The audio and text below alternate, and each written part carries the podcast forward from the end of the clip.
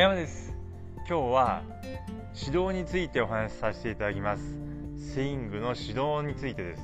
えどこからスイングを始めるかということです、まあ、スイングの指導はですね、えー、人によって、えー、肩から指導するんだっていう人もいれば腰から指導するんだっていう人もいます。でまあよく議論になるんですけども腰からか肩からかってことなんですけれども結論から言いますと、えどちらも正解です。えー、絶対どちらかでなければいけないってことはありません。じゃあ何がこうそれぞれ違うのかということなんですけれどもまず、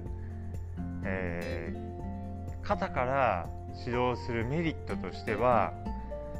上半身と下半身、まあ、腰と肩の粘点差をしっかりと作りやすいということが挙げられます。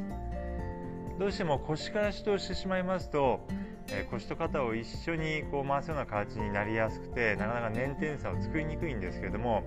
肩から指導して途中から肩の回転につられて腰が回るような感じで指導していただきますとしっかりと、え上半身と下半身の粘点差を作ることができます。ですのでそれがまあ飛距離につながってきます。では一方ですね腰から指導した場合のメリットですけれども腰から指導した場合にはしっかりとバックスイングで体を回転しやすくなります。どうしても、あのー、肩からの指導ですと回転が浅くなりがちなんですけれども腰から指導することによってしっかりとバックスイングで体を回すことができます。ですのでこう体の硬い人体が硬くてなかなかバックスイングが深く入らない人なんかは腰から指導していただいた方が、えー、綺麗なトップを、まあ、作りやすくなります。でまあ、腰か腰と肩の他に、まあ、あとそれ以外としては、まあ、足から指導するなんていう方法もあります。スタートする時に右のかかとを1回上げて右のかかとを着地する勢いでバックする方法なんていうのもあります。でこれもまあもちろん正解なんですけれどもこれのメリットとしては、えー、スイングのきっかけを作りやすい、まあ、スタートの動きをスムーズにしやすいというメリットがあります。ですので、まあ、この動きも、えー、全然、えー、問題ありません。このように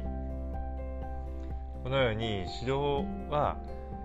えー、3つ方法があります。まあ、それ以外にもあるんですけども、まあ、大きく分けると3つです。肩から指導させるのか、腰から指導させるのか、まあ、足から指導させるのかということなんですけれども、では今こうメリットについてお話ししたんですけども、今度デメリットについてお話しさせていただきます。まず、肩で指導する時のデメリットですけれども、バックスイングで体を深く,、ね、あの深く回しにくいっていう点が挙げられます。ですのでこうあまりこう体が硬い人なんかは、えー、ちょっとこう回転が浅くなりやすくなります。ですので、えー、まあ、体の柔らかい人なんかは非常に、えー、肩から指導するのは合う。ということになります。で次に腰から指導する場合ですけれどもこれのデメリットとしては、